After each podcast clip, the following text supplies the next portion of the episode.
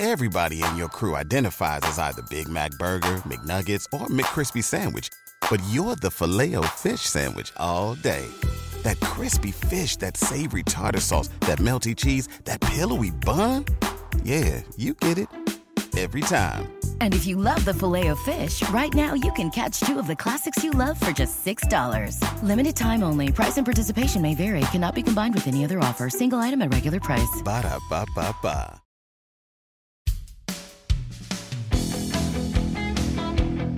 Hello, and welcome to Killer Queens, a true crime podcast. I'm your host, Torella. And I'm your better, prettier, younger host, Tori. We're sisters who are obsessed with true crime. and love gal palin with you about cases. You can expect the occasional curse word.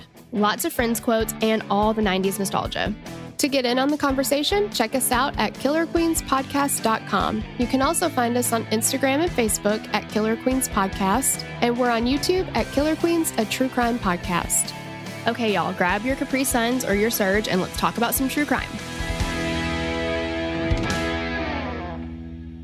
Hey guys, Hey. I've got a super important question. Oh, Yeah, and I wish I was asking for a friend, but I can't say that I am. okay. What does the word yeet mean? Because I'm at the age where my kids are starting to say stuff that I don't know what it is. And um, apparently, my five year old now says yeet. but like, how do you use it? Is it a verb? Is it Okay. uh is it an adjective? Yeah, let's see. Um, maybe let's go and yeet some dinner. right? My yeet have been hurting all day. After dinner, I would like to eat a yeet, What's a yeet? a treat. Oh, that one's It was didn't a go. stretch. Yeah, it, it was a stretch. Yeah. I like the uh, creativity though. yeah, I just don't like. He, of course, used it while we were playing a fun scooter game the boys like to play where I throw shit at them and try to hit them with it as they're riding as a beach ball. And Ben was like, like, dodgeball, but scooters. Yeah. And Ben was like, okay, mom, if you hit me, then you say yeet. And if I hit you or if I miss it or whatever, then you can say whoa or wow. And I was like, okay. But I was like, what? What is yeet? Like I've heard it on some of his little like Minecraft YouTube videos or whatever. hmm Ugh. I just didn't think I was gonna have to deal with that word, I guess. But the way he's using it is kind of like, like a yeah, yeet, Mm. Yeet. right? I just can't I don't know. I don't even like how like my body feels when I say it. I hate the whole thing. Yeah. Yeah, I'm I'm embarrassed to say it. Yeah. I mean, it clearly is not a word that we should be saying, No, but I guess I'm going to have to start getting up on my kid lingo. I just still have a problem with like saying like oh period Mm. on fleek. Oh, yeah. Yeah, that went away. That was like a crash and burn, didn't it? It did not last. Didn't stand the test of time. No. But I mean, I guess like our parents' generation was probably like all the stuff that we said was stupid, like Totally. butt muncher. All that in a bag of chips. Yeah. right? I don't know. Whatever. And like, you know, BRB, TTYL, Yeah. LOL. And some people think it's lots of love. And then whenever they're like, have you, you've seen those texts where it's like, hey, I'm so sorry. Grandma passed away this morning, but she led a full life. And then the mom's like, LOL. It's like, ooh, uh oh. That's not funny, but she thinks it's lots of love. yeah. Or like the dad like responded to something with WTF and they're like, Mm. Dad, do you know what that means? And he was like, Why the face? Ah.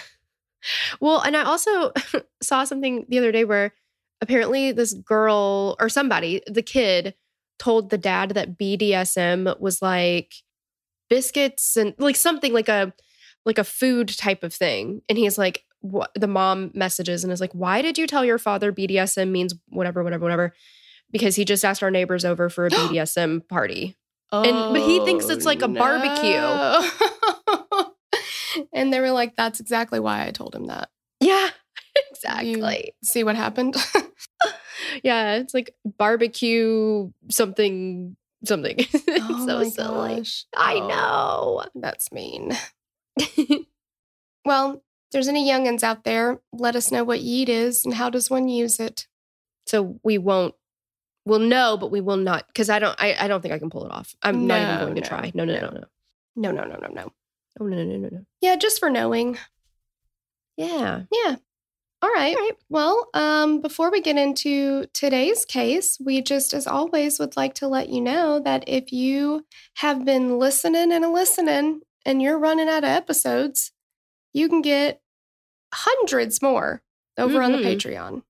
Oh yeah. I think we're on gosh, 130 something on Patreon for mixtapes. Mm-hmm. Yeah. And we still have the doc jams on top of that.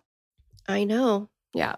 Countless episodes over well, that's not true. I just counted them, but um, there's a lot of them. Yeah. Countless if you're using your hands, I guess. Even if you bring the toes in, still. Oh, yeah. You're going to get way more than just the toes. Eat. we got a buttload of episodes over there. Oh So yeah, a bit way more up there. Easy. Definitely go check it out. And um, you know, you could be getting three, even four new episodes a week. We just started doing what we call our T to the fourth power Y, some time to talk to you. And that comes out on Sundays. And it is just us kind of shooting the shit about stuff. Yeah, so if you enjoy hearing us talk about mindless things and um, no direction, aimlessly just talking, hmm you'll enjoy it.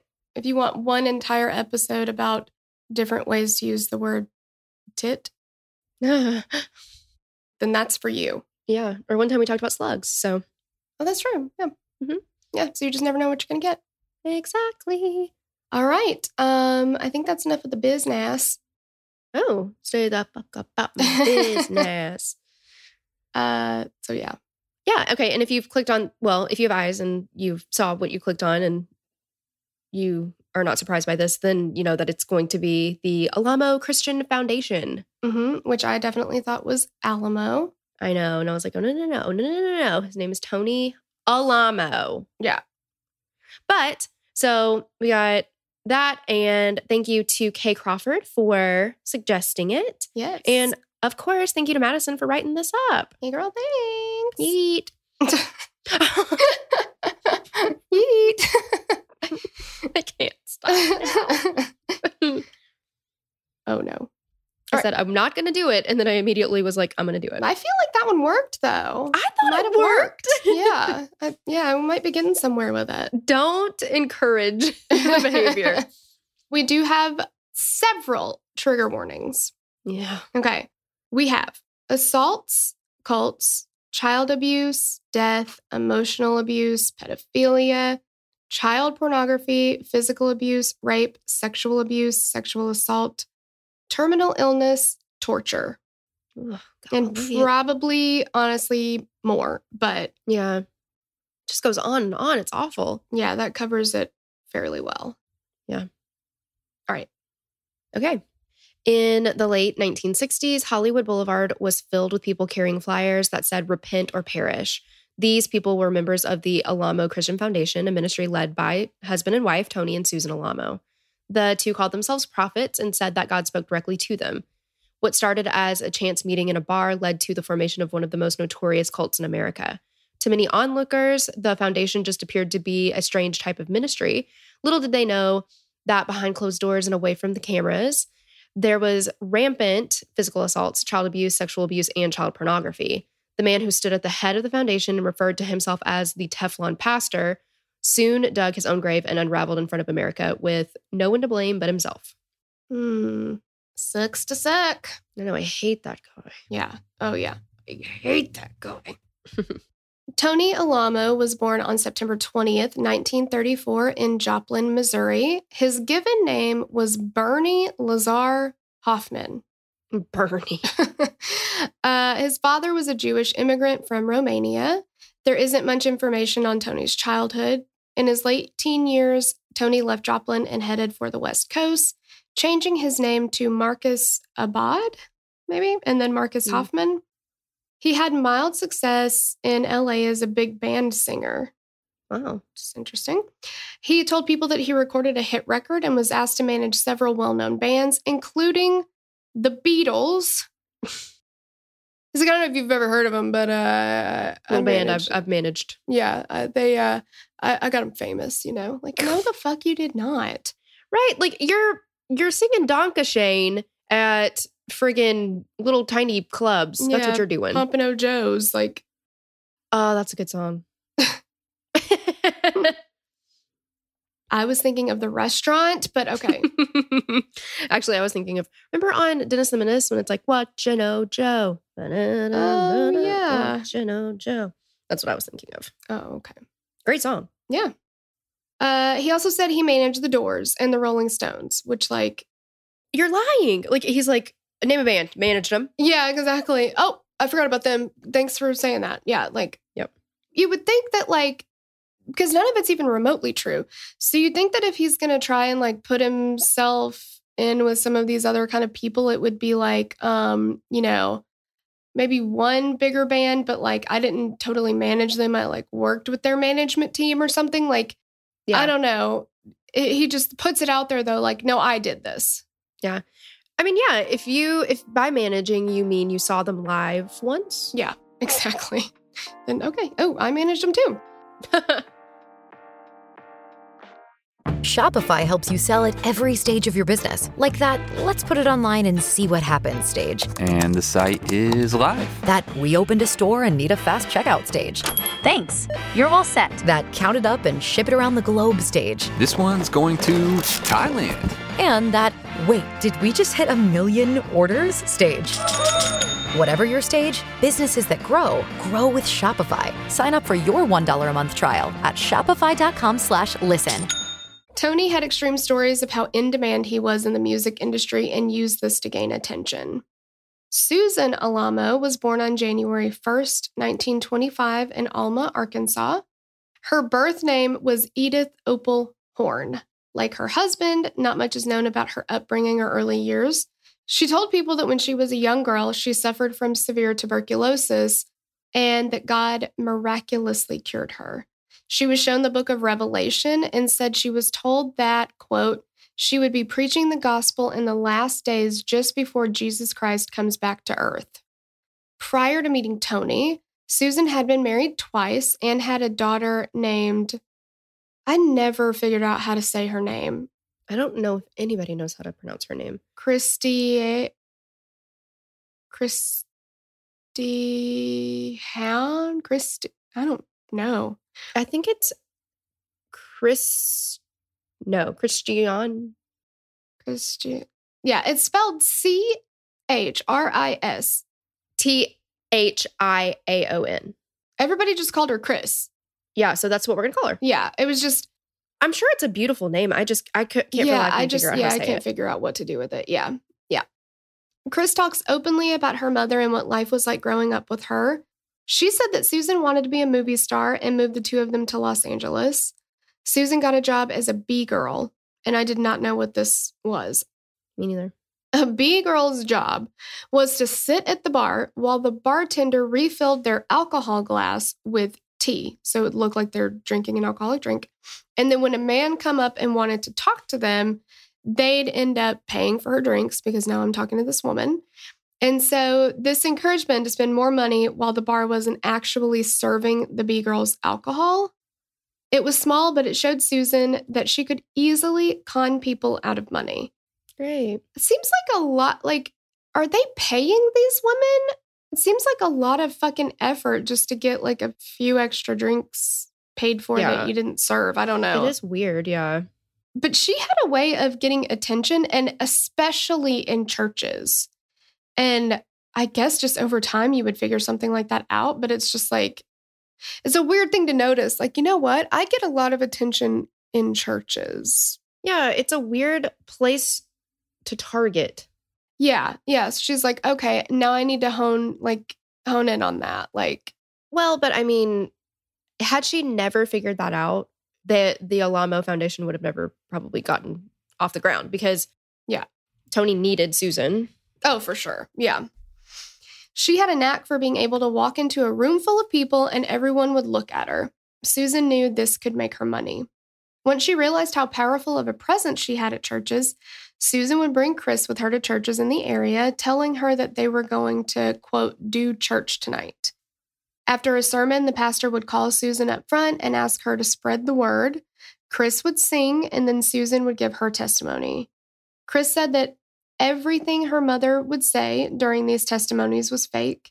She lied and she was very good at it. She told churchgoers how God had touched her when he healed her from tuberculosis. Chris knew early on that her mother was a con artist. They made money from the donations that churchgoers gave, and that's literally how the two of them survived. This was Susan's full time job at this point. Was conning people at church. Yeah, we're going to go do a church tonight. What kind of people? I just hmm. And like, so she's giving her testimony, and then the people there are donating money to her for her, you know, hard The struggle that she's been through, yeah. yeah. Because like, I don't really know how that works, but usually it's like you know when you go to church, you're going to give money to the church, but I guess everybody just gave it to her. It's interesting. I mean, that's an interesting way to do it. Yeah, maybe I don't know, but maybe the pastor was in on it too, where he was like, "Wow, when you speak, we get a lot of members come to hear you." Mm. So we'll give you donations or whatever. I guess. Susan, at this time going by the name Susan Lipowitz, continued to spread lies and use her engaging personality to get her and Chris what they needed. She was constantly seeking people out in the music industry to get her and her daughter a deal, but it was mostly, obviously, her a deal. One night, Susan and Chris were at a bar on Hollywood Boulevard, and Tony Alamo came inside. Susan asked him if he was in the music industry, and Tony, of course, said yes, that he had managed huge names. Susan was dressed lavishly and gave Tony the impression that she was wealthy, but Susan thought he was wealthy. so they both thought that they were going to con a rich person out of some money, and neither one of them, Chris said, had the money to pay for the pitchers of beers that they'd ordered. That's so crazy. So, yeah, and I don't know if like that realization when they both figured out that they're both full of shit, they were like, hey, we've really got something here. Yeah. Cause like you'd think they were like, oh, well, this was a dud, like whatever. But they talked, they laughed, they flirted. Chris was just there. It's going to be super awkward. I don't know how old she was, but super awkward. And before leaving, Chris said her mother leaned over to Tony and said, Did you know that Jesus Christ is coming back to earth again? And Tony didn't really know the Bible.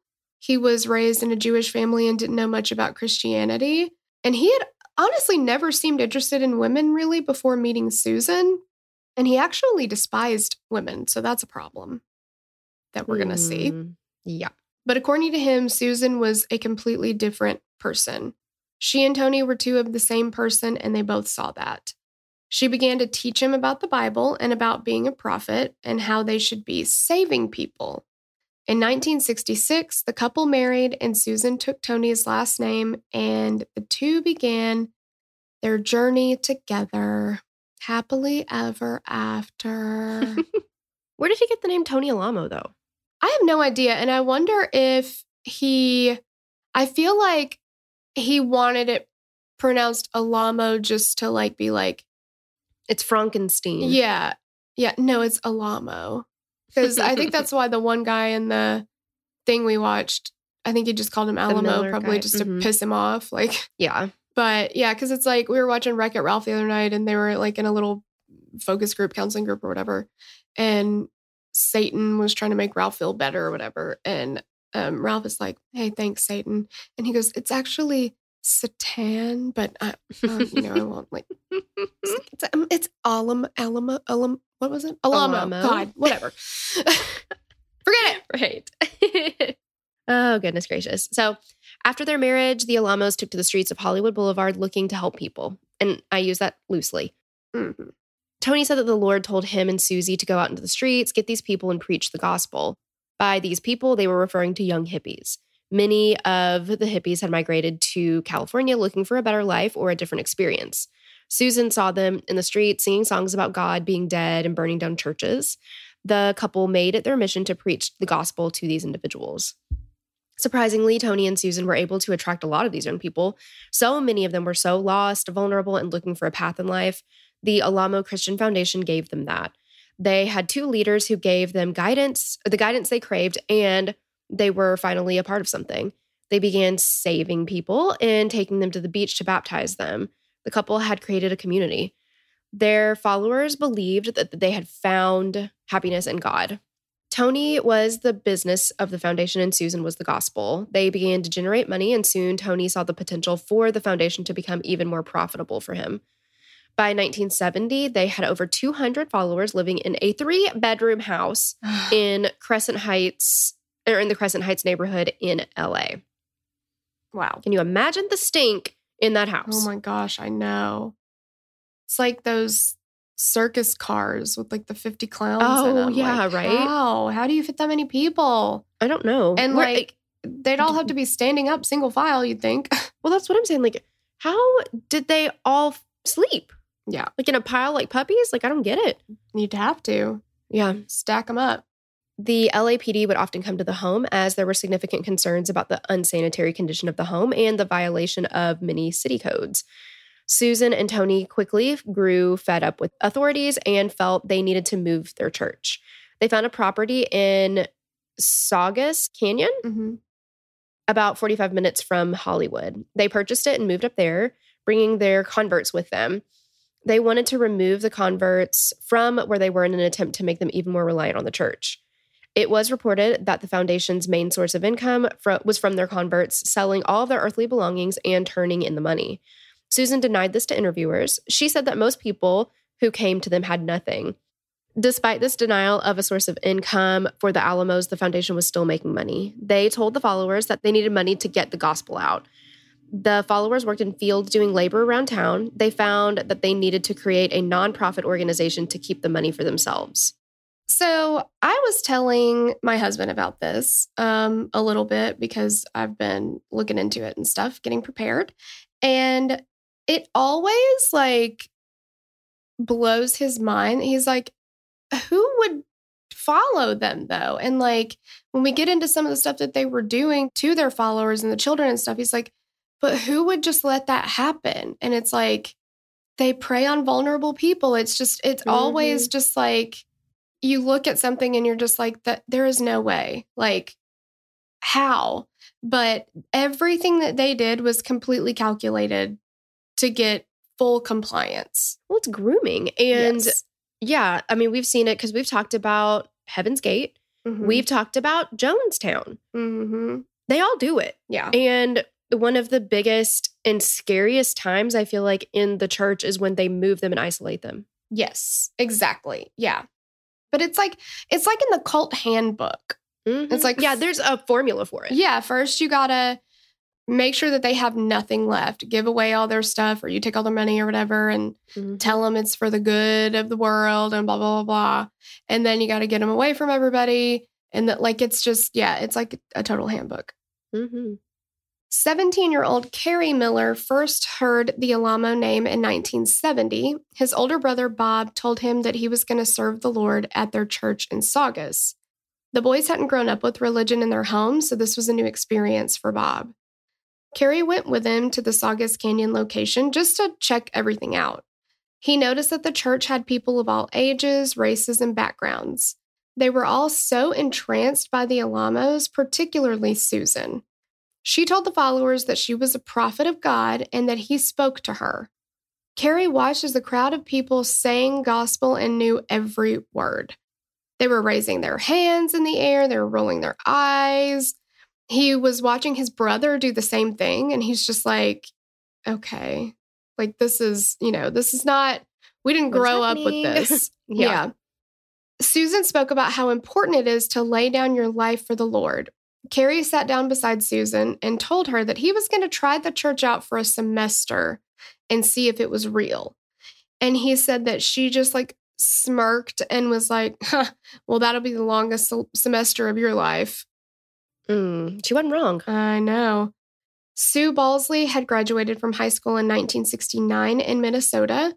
She was working full time to pay her bills, and on the weekend, she partied with friends, occasionally indulging in the use of LSD. Looking for new adventure and answers, she and a friend decided to hitchhike to California. Just so much hitch- hitchhiking these days. I know. They made it to Hollywood Boulevard and ran into followers from the foundation. They were handing out flyers saying that people needed to repent or perish. And Sue was like, that's cool. Like, that seems like a not ideal piece of paper to get. Right. I don't know, like, that sounds cool. I want to I want to find out if I'm going to hell or not. I don't know. It's just like but she thought it was cool and she's like, "Go. Let's let's go." So in 1973, the foundation began producing their own television show called the Tony and Susan Alamo Christian Foundation. They began broadcasting their television ministry from Hollywood. There would be a sermon by Susan, of course, gospel, testimony, songs, and a message on each show. It was clear that the church was gaining mo- more notoriety, and the Alamos wanted to recruit as many new followers as they could. Back in Saugus, the followers were working 10 plus hours a day. They got paid weekly, and every Friday, one of the foundation workers, instructed by Tony, would go around to everyone and give them a pen to sign their paycheck and hand it into the foundation. Everybody's paychecks, ranging from 200 to $500 weekly, were going to the Alamos. They were told that they were paying to help spread the gospel and take care of the property. As the population of the church grew, so did the power of the Alamos. They berated their followers using verbal and physical abuse, all in the name of God. Sue had given birth to a son, but wasn't allowed to rest. The mothers were told that they were never good enough, couldn't work hard enough. Sue remembered being so exhausted that she couldn't hold her baby in her arms. Susan would scream at them about how lazy and awful they were. The mothers were given cloth diapers, but oftentimes they didn't have water to clean them. Maggots would get in the dirty diapers, and they couldn't keep their babies clean. No matter what the reason was, Susan would never miss a chance to tell them how they couldn't raise children, couldn't even keep their diapers clean. That's just so like as a mother and this is the conditions you're living in and this is what your child is going through. There's maggots in your child's diaper. Mm-hmm. And I understand there's so many things that go into this mentally, emotionally. There's a lot of vulnerability and all those things, but it's like, you know, if you lived somewhere else, you'd have water. Like Mhm. you'd be able to. And I know there's a lot that goes into that too, leaving because you'd have to start over and like all these things. It's just, I don't know. It's just like, it's one thing to yourself suffer through conditions like that. It's another thing for a baby to have to be put in a situation like that because they cannot get themselves out of it. Right. And it's that's not sanitary at all. It's not healthy. Well, no. And Susan and Tony are the ones who are creating these conditions for these people. Yeah. And then they're blaming them for not being able to create a better life for their children. Mm-hmm. It's just so messed up. Yeah. You call Andy Cordan because it's messed up. I know. And that's like, again, that's part of the like playbook, you know, like eh, for abusive relationships and everything. I've got to break them down so much that they feel like all of this is their fault, that our life would be so much better if not for them. They're the ones that is, you know, I've had opportunities and they've ruined them, not the other way around, you know, like that kind of stuff. Mhm. They feel beholden to me because of this. So sad. So this did not dissuade Sue or the other women. They truly believed that Susan and Tony were prophets and heard God's voice. As the church grew, so did the sermons that Susan gave. Her stories became more outlandish, but no one would dare question the Alamos. Chris said that she faked cancer for years. She would say that she had terminal cancer for six years, but that God was a healer. He'd chosen her to heal and send his word through. The followers were told that they must pray for Susan, who was suffering for their sins. She said that their sins were what were what was making her have cancer. It's just so sad because cross reference any of that in the Bible and that tells you this is not true. So, like, it's just so sad hmm to use something that people build a foundation on and build it on lies. Right, absolutely. And then use those lies against people who hmm are literally giving up their entire lives for you. Yeah. Mm-mm-mm. As the followers reflected on their faults and prayed every day and every night for Susan, she would go into the city with her daughter and buy herself extravagant things. Chris said that her followers were crying for her while she took their money and used it on a shopping spree. Families of, of followers were growing increasingly concerned. If the family was okay with the church, they were supposedly allowed to visit the church and their loved ones. If they didn't agree with the church, they were exiled from their family. They tried to go to the media to get the word out about what they believed was happening to their family members, but it didn't work, and the Alamos following just continued to grow. Their television show continued as they brought people from the church to testify about being saved on air. The followers would never not do what they were told. Followers' children were also brought on and were so frightened that all they could do was just say yes when Susan asked them if they were happy living at the foundation. The Alamos were great actors when it came to presenting themselves and their cause to the public. Carrie and his brother Bob were living in Saugus when Tony and Susan began splitting up families. He separated Carrie and Bob. Shortly after, Carrie fell in love with another follower. Once he met her, he said that he truly became a part of the foundation and stopped thinking for himself. Also though, so like there's one there's one part where because what they were trying to do is, you know, get people on the air to be like this is how great it is to live here. Like, you know, Jim Jones did the same thing and you know, look at how much fun we're having and look at how Right. happy we are and all these things. So, she's conducting interviews with people that you know, it's supposed to be in question if these people are actually happy or not, but they're the ones conducting the interviews. So, why anybody thinks that that's credible, I have no idea because if it's if it's just me standing over somebody who's deathly afraid of me being like, "Do you like living here?"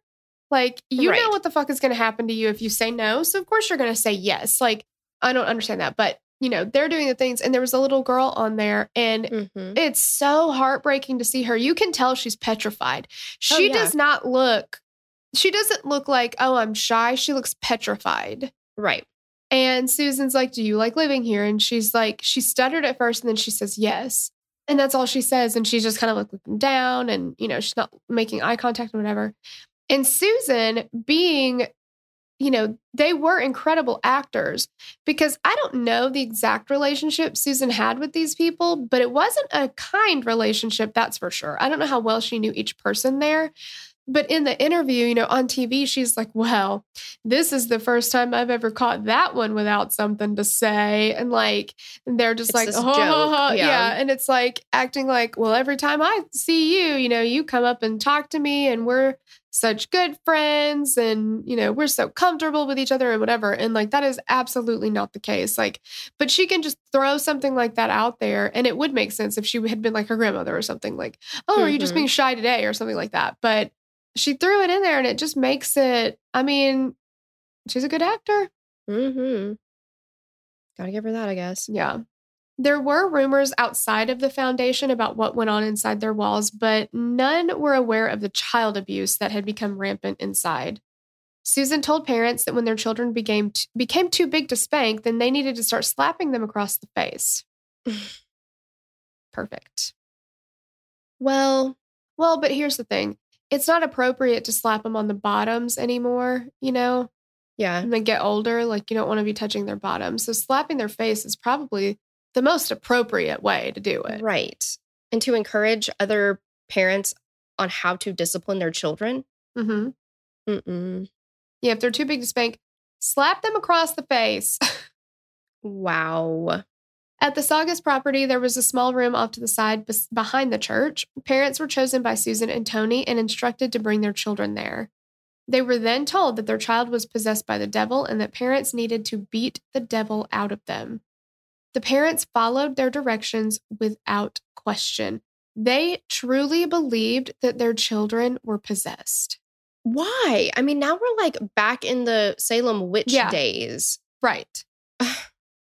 yeah, why What are they doing to make them believe that they're possessed by the devil? Are they crying because they're hungry or dirty or whatever? Right. You know, are they are they speaking out because they're unhappy? Like Right. Yeah, exactly. But it can't be normal childhood things. function. Right. Yeah. No, possessed. It was when Chris found out about the parents being told to beat their children that she knew she had to get out of there. She was 20 years old and had two daughters. She finally told her mother that she needed to leave. And Susan told her daughter that she knew way too much about what went on in the church and was not going anywhere. She said that she'd kill her before she'd let her go. And Chris said she just freaked out And she just like started running and she ran to her room and she started trying to pack stuff for them to leave. And then somebody's banging on the door. And it was several guys from the ministry, and Susan was standing behind them. And the boys, directed by Susan, proceeded to beat Chris. And Susan would reach out like between hits and grab Chris's hair or like scratch her. Like she's like in on the beating part too, you know, trying to get in on the action. She said she finally lost consciousness. When she came to, her children were gone. Chris called the police who went to who went with her to Susan's house and got her oldest daughter. But her youngest daughter was with the father who was still in the foundation. Chris went to the police station to have her inner injuries photographed and begin the process of pressing charges. While there, she got a phone call. It was a lawyer who told her that if she didn't sign anything and didn't press any charges, she could come and get her youngest daughter. And Chris was like, I mean, I had to have my children. yeah, Like, what was I going to do? Yeah, of course I'm going to do that. So she drove there, and Susan said to her while she was there, I warned you, you really blew it. And Chris was like, I left with my girls and I did not look back. That was it. Mm-mm. The foundation had gotten so large that Tony and Susan felt they needed a bigger place. More importantly, the police in Saugus were becoming more suspicious of them. Authorities had noticed the ministry's growing income and suspected that workers were not being paid. The Alamos, who routinely spoke about how law enforcement wanted to present, prevent them from spreading the gospel, told followers that they needed to relocate to where the gospel had started, the, to the Bible Belt. In 1975, the ministry moved from California to Arkansas, where Susan had grown up. She told them that Arkansas was the promised land, that she was there when she was nine years old and had been touched by God. She said that he saved her while she was dying from tuberculosis. Liar, liar, pants on fire. Yeah. Chris said that throughout the years, there had been so many variations of that story that's from Susan that she couldn't keep them straight. Chris believed that Susan wanted to return to Arkansas to the place that had treated her so badly so she could throw them off from what she had done. Susan and Tony chose the city of Alma, Arkansas. The city was close to a major interstate and not far from Texas and Oklahoma. Police believe they chose the city for reasons. If they needed to move again because of law enforcement, they could quickly move to either Texas or Oklahoma. The ministry built business in the area and they were staffing them with volunteers. Carrie was tasked with establishing accounting for the ministry. Tony basically told him that he wanted the IRS to have a big mess if they investigated. There were so many different holdings and offshore accounts that it would have been difficult to make much sense of it. Since their church was listed as a nonprofit, they were not subjected to taxes. In 1970, the foundation's revenue was approximately 46,000 and by 1975 it was over a million dollars. That's quite a jump. Very much so, yes. Despite these numbers, Tony told interviewers that they showed a loss each year. He said that the foundation was not intended to make profit, it was intended to meet the needs of the volunteers. The volunteers that Tony said didn't believe they needed to be paid to serve the Lord. Yeah. They're serving the Lord. They don't need a paycheck. They're doing They're doing the Lord's work. They're doing exactly. the Lord's work. Yeah. And I think they also said they want you to have all the food that you need, all the water that you need, and to have a comfortable home to live in. But they don't want that either. Right. They they're like they're the prophets. We look up to them so much. We want them to want for nothing and we will suffer. I mean, it's really nice people. I mean, I just, Well, and I know plenty of people who are like that all over the world. So if you have like hundreds and hundreds of volunteers, it makes sense, right? For all of them to be that selfless. Mm-hmm. and it's just like what's really sad. We said this about Jim Jones too. Is if they had actually put half as much energy into actually doing what they purported to be doing and, you know, spreading the word and helping other people and all this kind of stuff, if they were actually doing that, they could have done some good things in the world. But instead, what they did was try to con people out of money Mm-hmm. any way that they knew how, con them into religion, Right. and then steal all their money. Yeah. And give them these ridiculously poor conditions to live in and work them to the bone. Yeah. yeah. Ugh. I I hate them. know. The Alamos had their followers construct a new facility nearby in Dyer, Arkansas called Georgia Ridge. It was a 243 acre compound far from prying eyes. There were two entrances, and the entire compound was gated. Both entrances had vehicles and watchmen at them 24 7. Everything was monitored, and no one had any time to themselves. If they found themselves without something to do, they were to read the Bible or listen to tapes of Susan preaching. And again, this is so reminiscent of Jim Jones. Like, Yes. yes, because the thing is, if I mean, I'm sure they were like, well, you know, idle, idle hands or the devil's workshop. You know, like you've got to be doing something all the time. Uh-huh. But what it really meant was, if you had any time to yourself to actually think, and you weren't so overcome with exhaustion, you might put two and two together and be like, this is not fair. Yeah, this isn't right what's happening here. Yeah. The compound had a nursery, and followers were not permitted to use birth control.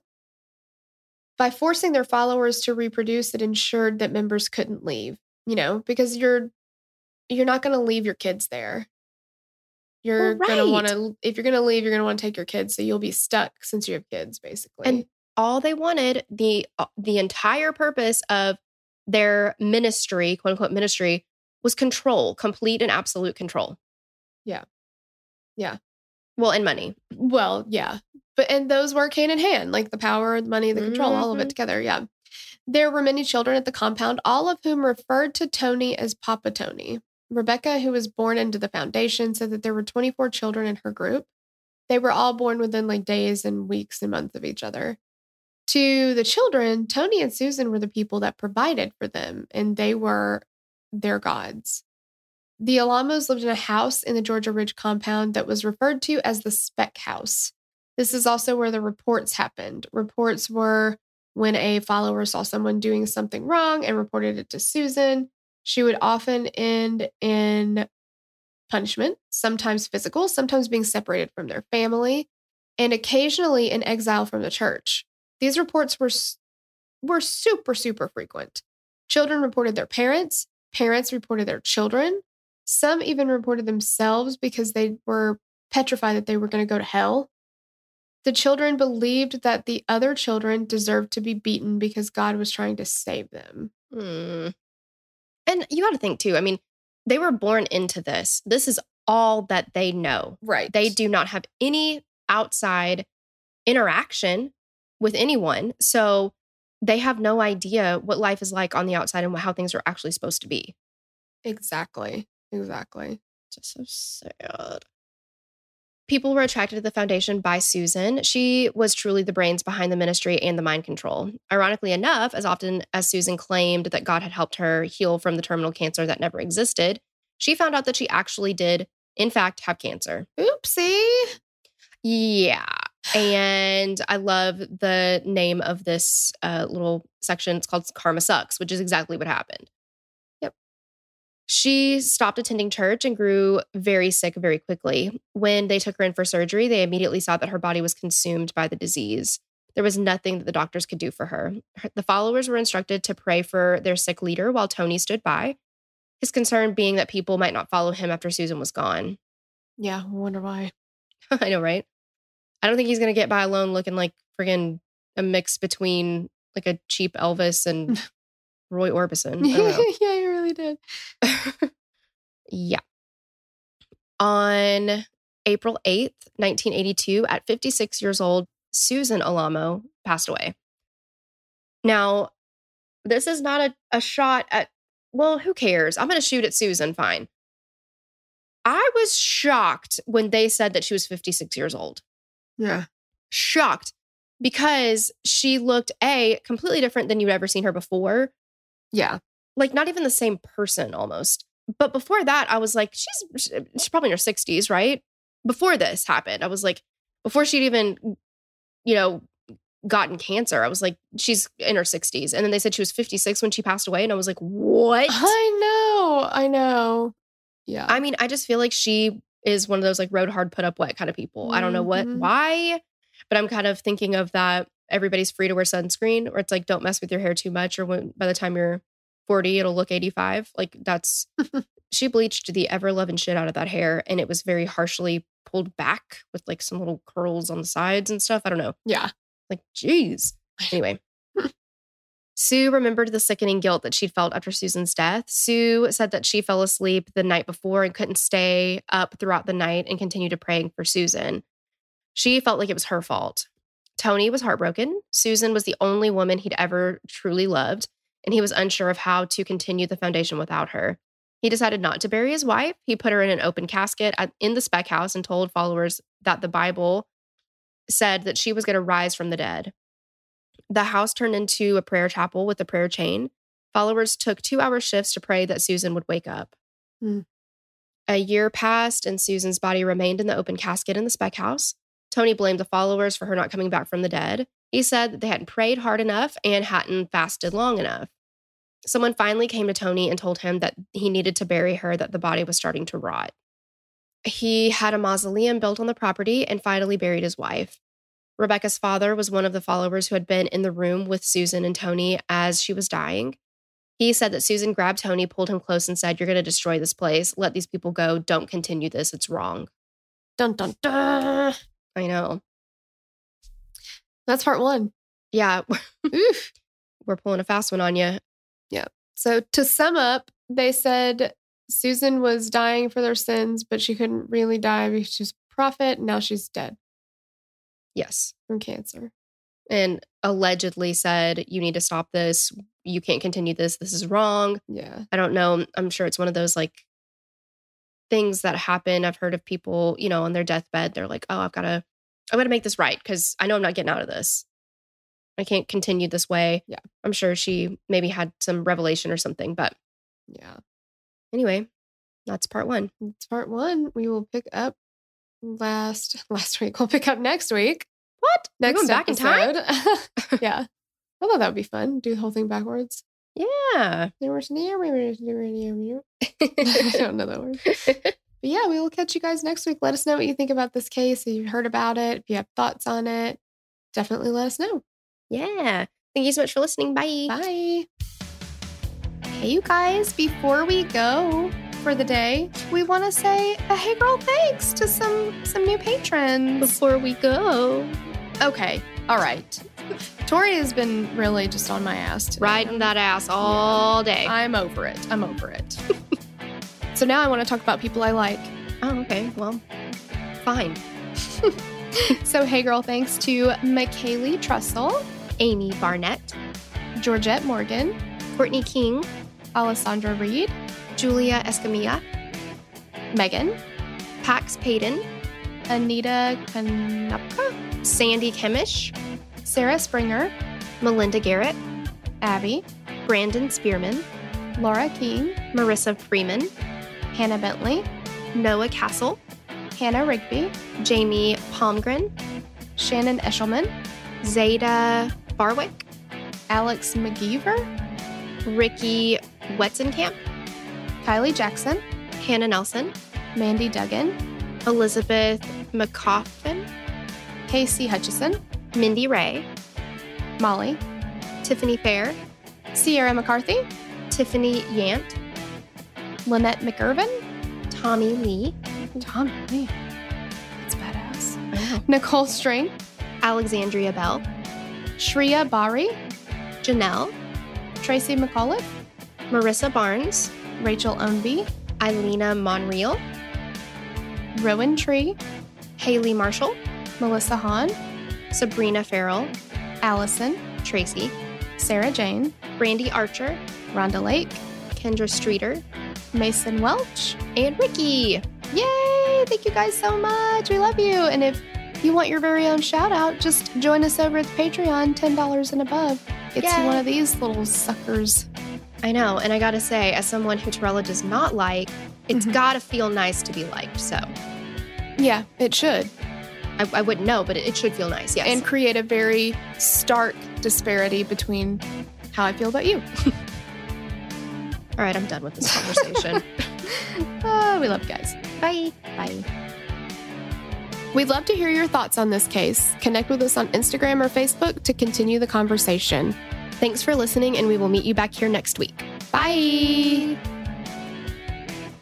The theme song for the show is created and composed by Stephen Toby. You can find more of Stephen's work on SoundCloud. Our logo was created by Sloan Williams of Sophisticated Crayon. You can find more of her work on Etsy. Visit us at killerqueenspodcast.com for merch and other info about the show.